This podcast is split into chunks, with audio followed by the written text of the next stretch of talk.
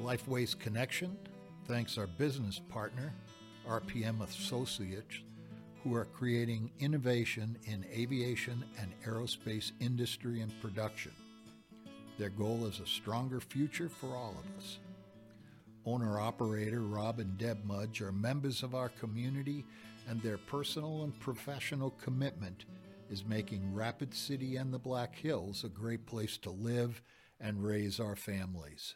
Thank you. You're both amazing people, and we appreciate your support.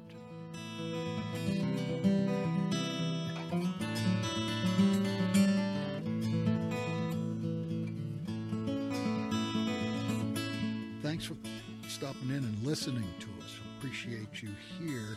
My name's Garrett Atwood. I'm going to be your host today on Lifeways Connections. Got an amazing dude that I've known for a long time. I'm grateful he's going to spend time with us. He has a world of knowledge and a, a real intimate knowledge of his own uh, recovery, uh, spirituality, and, and, especially how it deals with uh, young people. So, without any further ado, I welcome Matt Thrash. Good day, Matt. How are you? Pretty good, Garrett. it's always great to talk to you. We go way back. It's always great to talk to a, a friend, especially an old one. Like you said, Matt Thrash, I guess, uh, lived in Rapid City my whole life. Owner, operator of Thrash's Living Art, Thrash's Tattoo, and Wild Idea Tattoo in Rapid City. My wife, Kathy. Got two children, a couple dogs, try and keep it simple. Today, that's a a job to keep things simple or to be present. Yeah, I don't like to get out uh, ahead of myself too much. You know, the the more I take on, the crazier life feels. So uh, I do like to press myself somewhat to accomplish and realize my full potential, but um, I don't ever want to get too big for my britches. Um, You've done some amazing things. Didn't you run the Boston Marathon? No, I'm not the Boston. You got to qualify for that, oh. but I have run a marathon. Okay. Um, kind of just to say if I could do it or not. The route in the Black Hills, my dad was saying, isn't a marathon course, and I said I don't really care what a marathon time I could get at sea level. This is where I live, so um, if it's on deer trails and mountains and stuff, then I want to say I ran one here definitely training for it was more fun than doing it, and so I just basically try and get out on runs as often as I can to keep physically and mentally healthy. One of the coolest things lately is my son, who's 11, started tagging along on my neighborhood run, and really, you know, during school closure, and really started off with some terrible side aches and whatnot, and then the little guy pressed through him, man. And now we're just past all that, and now we're just having a good time out there. So it's uh, that's an odyssey for sure. You weren't much older than uh, your son when I first met you, were you? Like 15? I would have been 14 when we met. 14. Wow. Yep. And today you are. I'm 48. I'll be 48 in a week. Wow. When I get six months out of a birthday, I just go ahead and round up. what would you like to accomplish today? What, what are the, some of the things that, based on our premise of connecting with youth, what are some of the things that you'd like to uh, accomplish or get across? I guess whatever you're looking for, any kind of uh, analysis or insight to what I believe adolescent. I think you know the topic is adolescent chemical dependency. Am I wrong? Mm-hmm. No, you're absolutely right. And okay. you had a beginning. Well, yeah, I was probably, I guess, God, I don't know how many between even like 12, I suppose. I had used, I drank some alcohol. Some of my first experiences with marijuana and alcohol together. And by the time I was 14, I was already in a drug rehab. That's where I met you. I really freaked out my parents at that point, and they were pretty responsible people, and were going to do anything they could to to help me or interrupt that and just that wasn't just allowed i mean i i really had to sneak around you know Did you think that they were trying to help you, or did you think of them as being against you when they were trying to do something about your substance use? Uh, absolutely against me mm-hmm. at that point because you know as a as a as a young person uh, I had tons of friends that under the same microscope at their at their homes you know I would go at great cost a party or a kegger or anything that even at my age I was kind of young to be there but I felt like I could keep my composure enough to be allowed by peers a little bit ahead of me. You know, sure that I wasn't going to get them in trouble in a way, but they didn't have to go home to parents that were going to sniff their breath when they got home, and then if if they smelled alcohol, take them to detox. My parents were certainly doing that. So, but I was, I mean, I would get smashed. I think it was kind of beyond uh, just letting something slide. But they were in a category I consider a lot of people at the time. You know, like as as a kid, you know, when when drug experimentation was happening in the 60s, it was an experiment. Okay, nobody really knew what was going to happen. But in my age, growing up in the 80s, like we knew what was going to happen. There was there was bodies laying over there. Okay, so as a young person, it was always, are you going to use drugs? Or you're not going to use drugs. You're going to use drugs. You're not going to use drugs. What's it going to be, dude? You know you shouldn't do them. And so there was like this freight train running at you as you got older, being like, "Are you going to make the choice? What's what are you going to do? You're going to do the thing, or you're not going to do the thing?" And then, of course, I was in a situation once where somebody had some marijuana and some some wine, and some friends of mine. We all tried it, you know, and we I remember it just kind of came on really soft, and it was kind of fun, and like it felt kind of, you know, itchy in your tummy or whatever and we just laughed and and literally tears in our eyes laughing and joking around and and having a good time and and then it kind of like I walked home because it was in the neighborhood and I just kind of walked home and by the time I got home it was no big deal and I went and did my homework and had dinner with the family and that was it and then I realized or I I started believing at that point that it was a big scam. You know, it was a big. It was. It, there was a group of people that were lying to me. They were teachers. They were policemen. They were my parents. There was tons of people that were like, if you use drugs, you're gonna like steal your mom's purse and push her down the stairs or something, and you're gonna be in jail next week. And it just wasn't true. Didn't happen. So I just stopped listening to all these people. I'm going to follow my own path, and it doesn't involve authority. And somewhere along the line, you know, I just wanted to listen to metal, rock out. I mean, that was really one of the only places like to throw on a Walkman and go listen to the Doors and smoke cigarettes and and Black Sabbath and some of these these bands. Like, I really connected with those because they were one of the few places that weren't telling me I was broken or wrong. And so I just disregarded a big chunk of, of people in my life. I'm going to have this in my life, you know, and for a bunch of reasons. I suppose it really helped with anxiety and just confusion in general of being a teenager. You were still in school. Um, how did you cope with being in school? Well, what happened was my parents put put me in a treatment center called ARC at the time, and it wasn't it, the treatment centers i think in general like a rehab was like a new thing you know thinking of the doors i think if if morrison could have lived another year he, there might have been a treatment center to put him in you know? Mm. uh, a lot of people you know it was just kind of like let's create this whole thing to save lives and started off of course with people that had you know adults.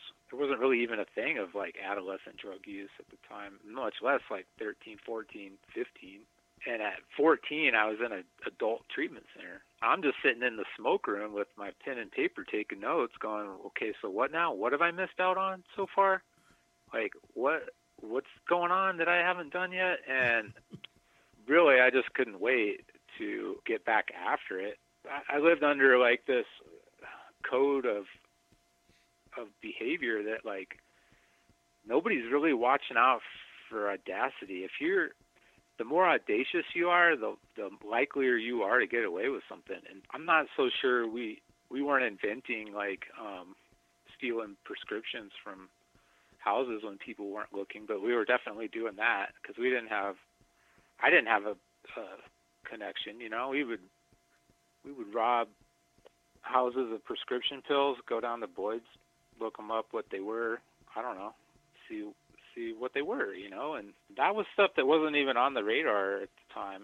Two weeks into that treatment center, I found prescriptions in the park and took them. And guy had basically drugs in the treatment center. I think it really like rocked their world as far as like, what's going on here? There's people here trying to get back on their feet, and you're acting like this is a joke. And they they basically let me out, saying you're not treatable, and I wasn't.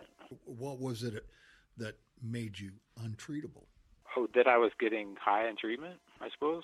and What they did is my parents said, okay, took their kid back um, at the request of the hospital and basically put me on a child in need of supervision thing, which I, of course, blew and ended up in Yankton when I was 15. I was there nine months. So Yankton's like a old college campus where each dormitory and campus building is like a different level of psychiatric care from ones with barbed wire around them, concertina wire, to that are like criminally insane, to just people basically walking around on medicine. Cafeteria run. They're all joined together by tunnels. Cafeteria run by work release from Sioux Falls. Kids were coming from youth forestry camp and Plankinton. Ridiculous, like breaking away and running away and finding kids in the parking lot like huffing gas out of cars and stuff. I'm just like, I I didn't think I was that crazy, but or, or ridiculous. But I was a, I was like the second kid there that re, that completed that treatment center in the nine months I was there. I remember having braces on and that were just on a whole nother nine months they needed to be. And when I got home, I didn't even need retainers. You know, like they were just so set so all this stuff, my parents are like going through their job, going through their life. Um, my parent, my mom got clean, sober, or alcoholic, got sober back when I was 14. Counselors then said, "How are you going to have a sober kid if you're not sober?" So my mom's like in the program from then. Makes it even harder for me to be around that situation. Really, I'm just like the self-absorbed, self-centered, spoiled-rotten kid that's just like I don't, you know, I just don't care. I'm gonna get high and I want to go have fun and I'm gonna do it my way or whatever, you know. So could you tell when it was gonna go from having a good time to I gotta have it? Was there a point where you could tell you moved from, let's say, just abuse into right. addiction? Oh yeah. At this point, I'd still like when I got out of Yankton and came back to Rapid, the school I didn't even do the eighth grade they just let me into the ninth grade. I was already six feet tall. You know, they weren't gonna. They said, "Well, you probably learned enough already, Matt. Just put you in the ninth grade, and school's pretty cake anyways." So I did it, and I was like, "Okay, well, the microscope's on me here. I need to just chill out until I can get out, away from these people." And I did. I I was clean probably three years, just because of the mechanics of all that just weren't gonna work, you know but I had never seen real Skid Row. I had never seen wet brain people, and I hadn't touched any real heavy drugs. I like that term over hard drugs because heavy just makes me see a person holding something heavy. Hard doesn't really describe the drugs properly to me. Probably in 10th, no, I was in 11th grade when I had enough freedom to where I could get like stoned and cover it up enough before I re-entered the presence of my parents for sure. So that was kind of happening. They were kind of on to me, and I remember I was good. I got high with my one friend, my two friends. We did some LSD, and I called my mom and told her I wasn't going to be home on time. And she told me, "Just don't come home, Matt and it sounded really weird, like she was in a in a culvert. I was like, we need to get out of here. I just got kicked out of the house, you know, mm. and I was kind of happy about it. You know, I never did go home after that. I was 17, so that that became. I finished high school, living in an apartment. Uh, I was like, I'm gonna do this. I'm gonna I'm gonna be able to get high. I'm gonna have a house. I'm gonna have a job. I'm gonna go to school. Whatever I gotta do, and it's just gonna be a part of my life. Do you remember where you were working at the time? Yeah, I worked at the hospital of all places in the kitchen while I went mm-hmm. to high school. Go there after school, there'd be a whole wall of pans. It's like 15 ladies in there cooking on convection ovens. And they didn't do any dishes, and there was you couldn't run the pans through the washing machine. There was a lady there at the time though. She was like, you know, up up to no good, and I could sniff that out in a second. And she wasn't from here; she was from another city. And she was basically like, "Hey, do you think you could get rid of any of this stuff?"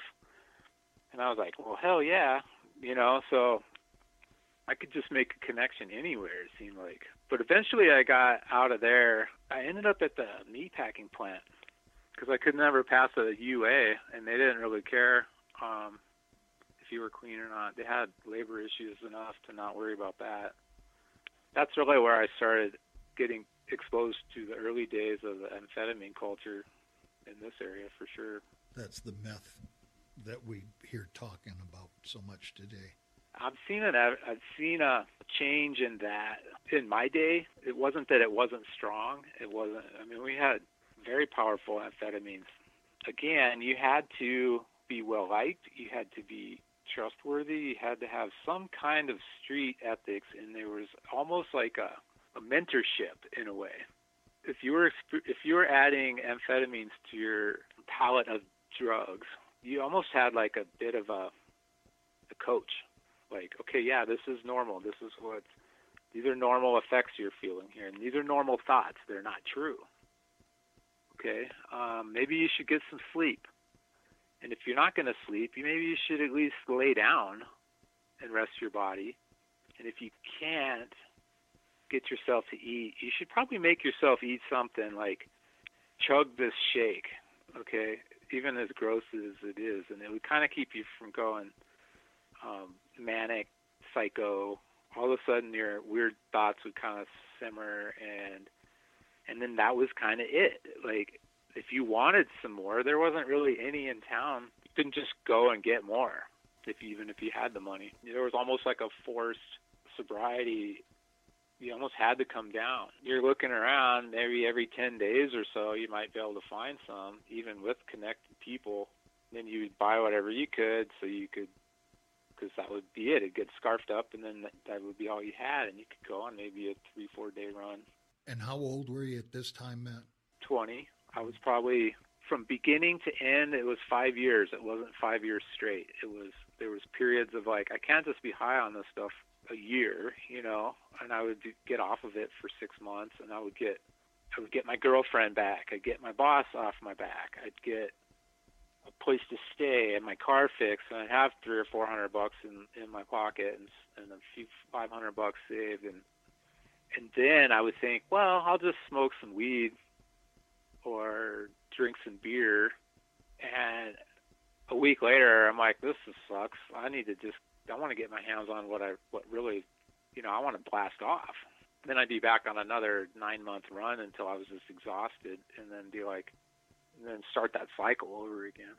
You know, that's that's kind of the part of that's really where I started waking up to, you know, those people early on were right they they were saying you amount to much. You're gonna smoke yourself stupid. You're not gonna have any opportunities. You're not.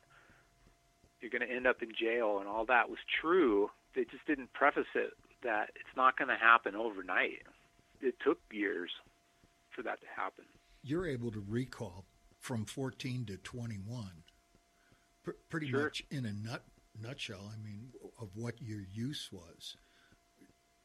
Well, Did, some of those highs are almost like uh, such a powerful experience. I can all, I can remember minutes of them verbatim. They're almost like a flashback. Just when hmm. they say flashback, it's your ability to recall.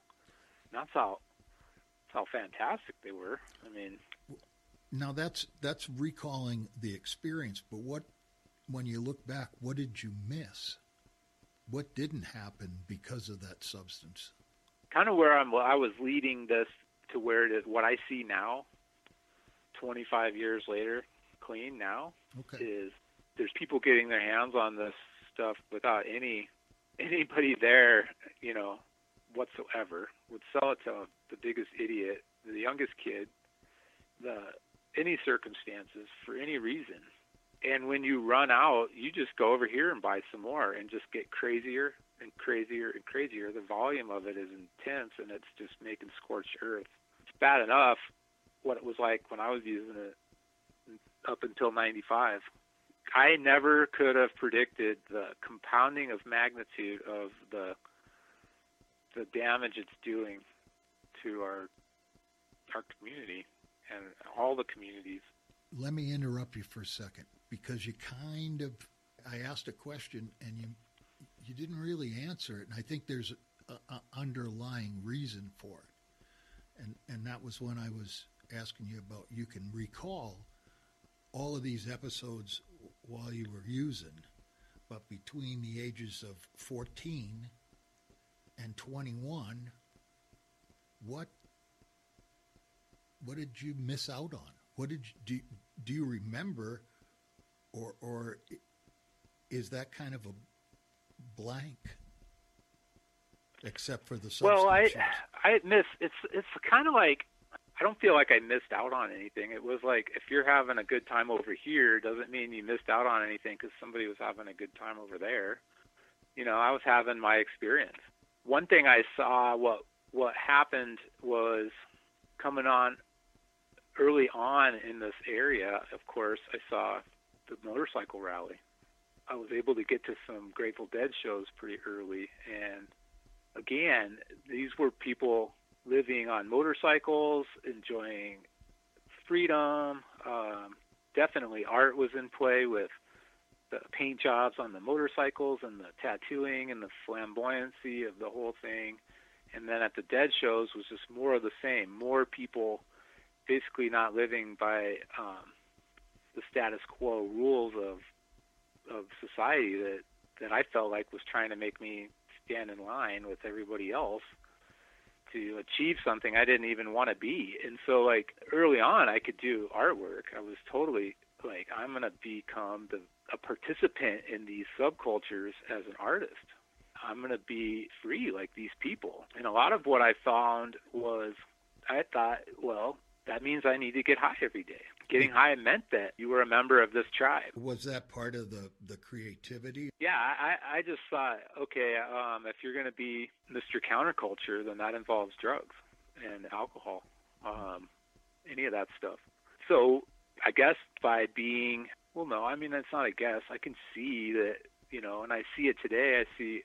I used to say these things. I used to say, if it wasn't for blah blah blah, I would have a motorcycle if it wasn't for all these reasons beyond my control, I would have the Volkswagen bus of my dreams, or I would have coolest hippie chick to be around. But I'm just such a victim of circumstance.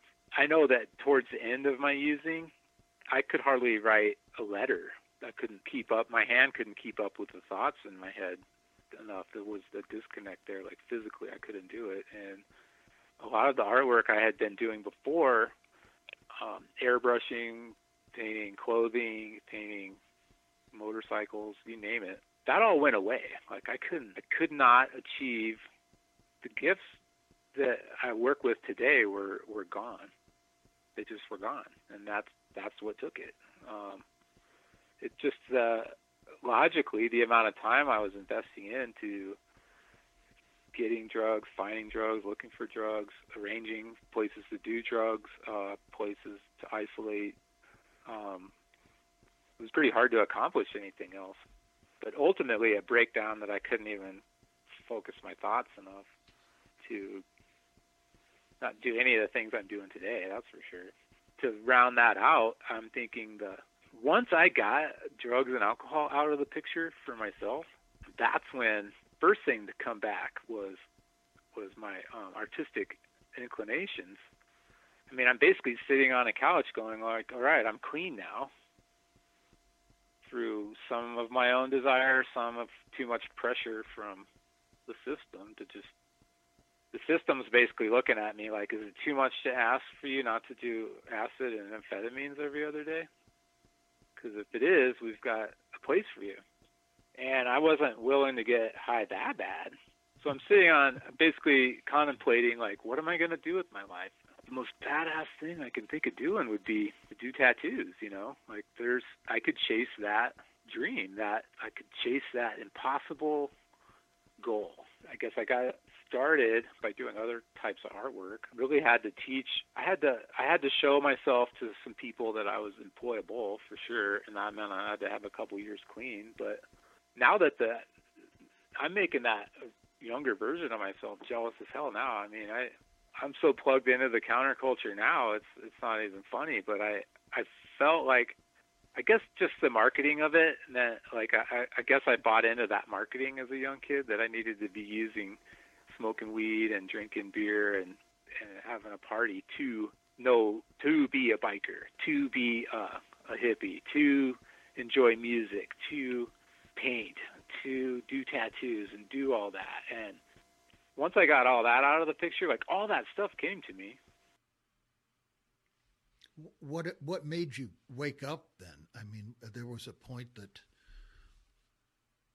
that you gave it up, or or was it a gradual letting go kind of a thing? I was really I was really strung out. At the end, I'd been to four treatment centers. I'd lost everything. I was down to you know, even when I didn't have any possessions, I still had people that liked me. I still had some respect within my community of other addicts and other just people that weren't flat out addicts, just saw something of value in me. And when I was losing that, I was just like, well, what am I going to do? Follow my friend to Seattle and get on heroin? Am I going to go to Vegas and where there's even more amphetamines? Am I going to go? I'm not doing that. I'm not going to do that. And I I sat in my car one day and I call it the prayer. It wasn't a traditional prayer. I said in my car, I said, You're going to turn 23 in a few days. Wouldn't it be cool if you were sober then? You know, like if you could get clean on your birthday this year. And that's as far as I went, and that was the prayer. I call it the prayer now I don't know if I saw it as the prayer then because the next day I got arrested. I got arrested, and I always call, I always say this to people like arrest means stop. You know, cardiac arrest. Mm-hmm. And stopping was not something I was going to do on my own, and I needed help. And the kind of help I needed was um, basically somebody to come and just stand on my neck. And I got in the system, and I was looking at going to Sioux Falls for um, five years or something for possession. And I was working at the time construction. One of my friends had gone to Sioux Falls for a year, and he was on the crew that day. And he said, "You can sit a year, Thrash." You know, he goes, "You can sit. You're gonna fight every day." And I was like, "Well, what do you mean?" You know, he's like, "Oh yeah, you're gonna fight." You know, he's like, "There's people there. They're, they're. You're gonna fight in the stairway. You're gonna fight in the the yard. You're gonna fight in the cafeteria." you're kind of a pretty boy, man. He goes, they're going to want to make your face as ugly as their face.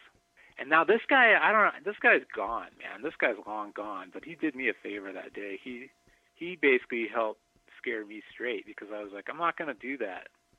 I'm going to do everything I can to not go there. And if I go there, I'm going to go there clean. I'm not going to show up to Jameson in Sioux Falls hung over and try and survive that situation. I was clean like a year when they sentenced me to five years in Sioux Falls, suspended. The judge said that you got to report to this guy. He's the hardest PO I got, and if he says you screwed up, you're going to go do five years, and I believed him. So I was I was did 30 days in jail, spent you know sixteen hundred dollars on a fine. I had to do all kinds of debriefing and all kinds of weirdness, you know. But I was like, okay, that's where I was on the couch, going, all right, well, I've got this I'm not going to go to prison for drugs. Let's see, um, what am I going to do? And I was just like, well, I'm going to lean into like everything else. Like maybe I can get a motorcycle, and maybe I'll find what I'm looking for there. Maybe I'll chase my art dream. Um, and I got an art job, you know, working doing sign painting at a sign shop, which led to a tattoo apprenticeship. Two, three years clean, I didn't feel better until I was clean like two years. and that's the other thing I talk to young people now about. They give it six months, and it's like, you know, you can't just milk your pleasure glands and your brain daily for years and expect to get clean 30 days later feel like nothing happened you know? It takes a long time for that to heal. There, there's a what came back for you first the physical the the emotional mental or the spiritual aspects of your life? I never felt like the spirit stuff had always been with me from young through the using. I always felt a spiritual connection. I've never really had trouble plugging into that. My God loves me either way. He gets disappointed, I imagine, like like a parent would, but a parent will love your the kid no matter what. You know, mm-hmm. that's my God. I was young, you know. I was doing stuff to my body that I would never dream of doing at my age now. Um, you can't redline your heart at 50 like you can when you're 19. I think I got away with a lot of stuff just from my age. I think the physical, the the brainy darkness of just like a dull drill bit, smoking, trying to get through something was just how I felt for like a a long time. And I just remember my early early cohorts, you know, the old heads that were still using in their old time in their age, you know, their advanced age of like 50. that were kind of like trying to tell me, you know, don't step there if you're going to step here, step there, type stuff. And they would have said like, "Hey man, you can't run with the big dogs and pee like a pup. You've got dues to pay."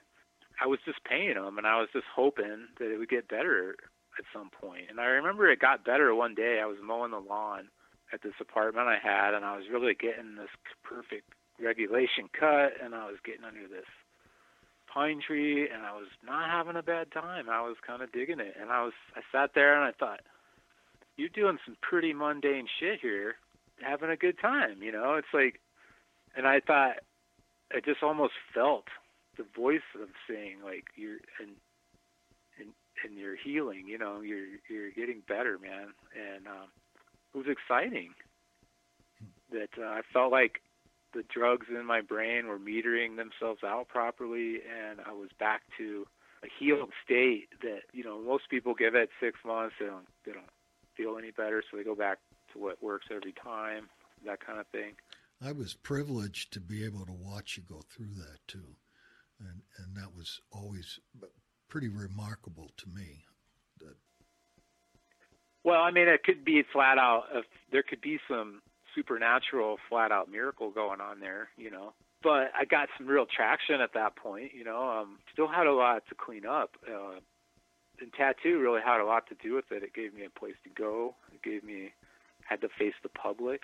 To pour myself creative creatively into each project.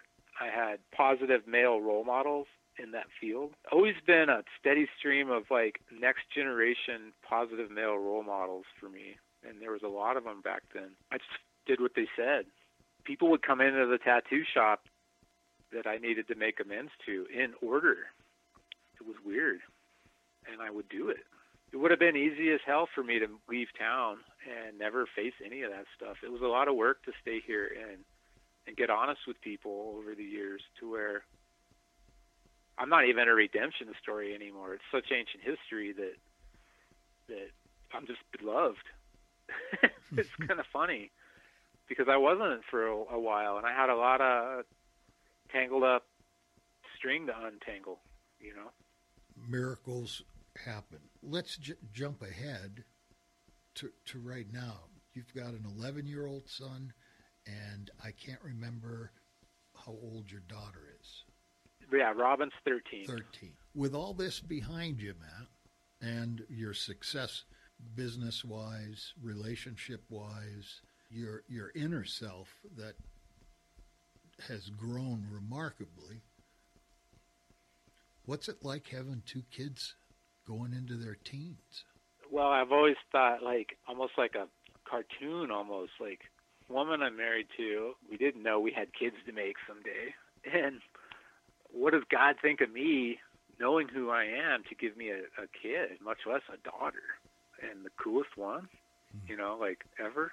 trust in me with a, a girl, a daughter, and then dish out a son, you know, the coolest one ever, who says like challenges me to like you don't even know you don't know me he says and i go oh i know you you are, i am you you're just the new me you know and uh there's a thousand me's behind me is how i see it it's interesting i just don't feel like i deserve them you know i just don't feel like on one day i'll be like you're the idiot guy who threw his young life away like and had to claw it back two the next day I'll be like, will you have the unique way of looking at the world that maybe can help them succeed. Uh, I would like to think that. It's too early to tell how it's going to impact them or not. My guess is that you're a living example, though. They, I'm sure they know some of your history, right? Yeah, and I don't get into it too much as mm-hmm. far as like, unless I'm describing it as the biggest mistakes that I made. I've really had to think about it with my daughter. You know, it's not like I was just given a 13 year old. I've got 13 years experience with this particular person. And so it doesn't feel so overwhelming when you look at it like that. And I've, I mean, we're, we're mind melded and we, we think a lot alike. And I can see her in a lot of ways being me, but I just say, I say it's like kind of like I treat sex you know, with her, I say like, look, I want you to be sexual person. I want you to be healthy with that. I want you to choose wisely, and I want you to be in charge. But I want you to be old enough to be able to deal with the consequences. So that's been my position with drugs with her is and alcohol. I said, I want you to be able to go to a wedding someday and drink alcohol like a social lubricant and laugh your ass off. But I'd like you to wait. Put it off as long as you can. And that's I just don't say no. And that's what I'm saying about marijuana too. I said just look, don't be a teenage ashtray. Make something in your life. And when you can handle all those things that are coming at you and you want to add that as an adult, then do it. What we found is that if you abstain, if if a person abstains uh, until they are between 21 and 25 mm-hmm. that their chances of becoming addicted and get having problems with drugs and alcohol um, goes way down way way way down. Oh yeah. You know? like i was getting into my parents alcohol young. Well that's a disaster every time. Absolutely. when i smoked marijuana in sixth grade it ended my childhood that day. Um, people are like, well, marijuana isn't really a big deal, and it's there's low social cost and all that, and I I see that, and there's probably some benefits to it too, but it ends childhoods, and I just as soon it not end my kids is you know, if you want to go rock hunting, rock climbing, ex- kayaking someday when you're 30, and smoke some marijuana, like probably the best place for you to do it. Have fun at the beach, but I don't respect a 20 year old smoking weed every day just to get through his day, you know, like so there's somewhere in there, it, eh, and universally it doesn't just make you a, a drug addict, dope fiend. But I don't, I don't see where why our culture had to go to uh, dispensaries and smoke shops and coupons for your first sack is ten bucks or whatever, you know, and right. like it's, you know, all that either. So um, it's getting in. It's going to get into my daughter's psyche. You know, I can say, Grayson, I don't want you watching The Walking Dead. And he knows all about The Walking Dead without watching it because he can't walk into the the BAM bookstore without seeing all the Walking Dead stuff and he's picking it up, you know. So it's the same thing. I think that was the biggest thing was back to that freight train decision is is are you to do it? Are you to do it? Is to say, you know, you're have your time. Just don't get in a big hurry with it. And I don't know how that's to play out. I don't know if that'll be the way to go. But I think for me, is making it this forbidden thing just made it all the more attractive. As a parent, as a recovering person, as a business owner, to me, listening to you every time we have these kind of conversations, it it's amazing to me from 14 to this day what kind of a trip you've been on. you know what I'm saying? That there's yeah. there's no drug that could have created this trip. And if you were stoned, you never would have had a chance to experience it. It's worked out for me. I've known a lot of people that it hasn't. But I don't think it's universally just going to take everybody. It just isn't good for our culture to have it in it, I guess. Like I can see that now. It isn't about being free. It isn't about freedoms. It's it's none of that stuff. It's a lot of people invested in me with four treatment centers. I never paid anything for that. Like who paid for that and why? You know, like what system invests in drug addicts like that or the the most affected, the lowest of the society? You know, what's what's their payoff really? You know what I mean? Like for me to pack the coffers with tax money doing tattoos or maybe they just people just wanted beautiful tattoos they weren't going to get otherwise if i were going to you know have an overdose or something i don't know you know so that's kind of where um i think just the prevention of it the you can't decide who's more valuable than another i i don't know i i can't get my head around it i really um you, you know what you don't have to maybe that was just part of the trip, Matt. Maybe that was just part of the trip. That all those things had to happen to get you to this point. Well, I think it's it's it's it's less about me today more than you know. In a lot of ways, I got away with murder. Like I'm, that's basically what I'm trying to say. I'm living a life now I don't deserve. Um, in in some respects, I'm living in a way now I know people that saw something in me then would appreciate um, and that's just how I that's how I do it now. They saw the potential, they saw the thing, and they and maybe I just needed to reel it in so I could have these these kids are basically everything to me, and they're maybe they can make the impact that I couldn't. I want to put them into the society as a benefit, not a not a liability. We're coming up on an hour, and it went by incredibly fast always seems to go by. Yeah. You know. Is there anything in particular that, that you would like to uh, convey to parents?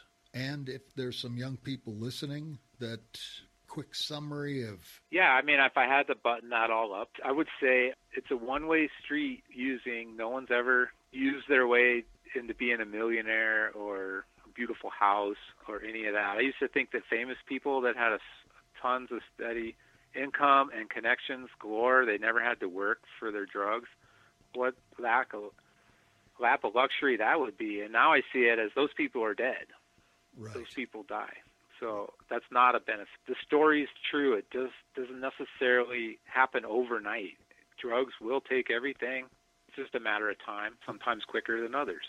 It's um, real sneaky. And parents, uh, I would think, um, there's value to like what my parents did is they just did whatever they could to interrupt my using That maybe a miracle would happen in the meantime while I was sitting in jail or uh, uh, while I was in treatment or while I was sidelined from access. And I think that's society's play too. I think they're trying to say maybe something can happen in the meantime we're this guy's just sitting in jail. And I just wouldn't give up on anybody really. I've seen people come back further than me, and I'd be curious to hear what my parents have to say about it because they've they've often confided in me if they could do it over, they'd do stuff different. But I wonder what it would be because enabling is is another long class. Am I wrong? No, you spend a long you know? time. And, and so that's that's just a whole other level, you know. And that's with my parents being married 50 years. That's with the whole bit. Like it's it wasn't a broken home. It wasn't three sets of parents. It wasn't you know half brothers, and it wasn't all that stuff. It was just it can get really complicated. If you're in this situation, if that situation's in your crosshairs right now, I would just say believe and work on it, and don't ignore it. You know, it will pay off. Thank you for taking time out of your day to spend some with me and with other people. I think that uh, conclude what we've been talking about. Although I'm going to say an hour really doesn't touch the, the complexity of what's going on in our culture, in our community, and in kids' lives. I mean, there's just a whole lot of stuff that I never experienced. Um, you said you were 48, right? Yeah, it's a moving target, right? Right, and and I'm 67, going on 68. When I was growing up, it was nothing like when you were, and now it's the kids that we're dealing with today. I haven't got a clue sometimes.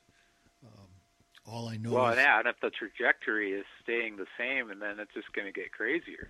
We're hoping for a revolution, a resetting, and the downward trajectory of people connecting with their feelings and learning to cope otherwise and not glorifying drug use and disconnect it and start to glorify wholesome true feelings and how mm-hmm. to go through life like that. That's what i'm that's what i pray for. That's what i want. Let's hope. Sobriety isn't cherished and celebrated in our culture. Let's hope for a change there. That we can all hope for and pray for. And with that I would like to thank you again for taking time out of your day and away from your family to talk with us. You're welcome. It's a pleasure. Thank you. Take care, my friend.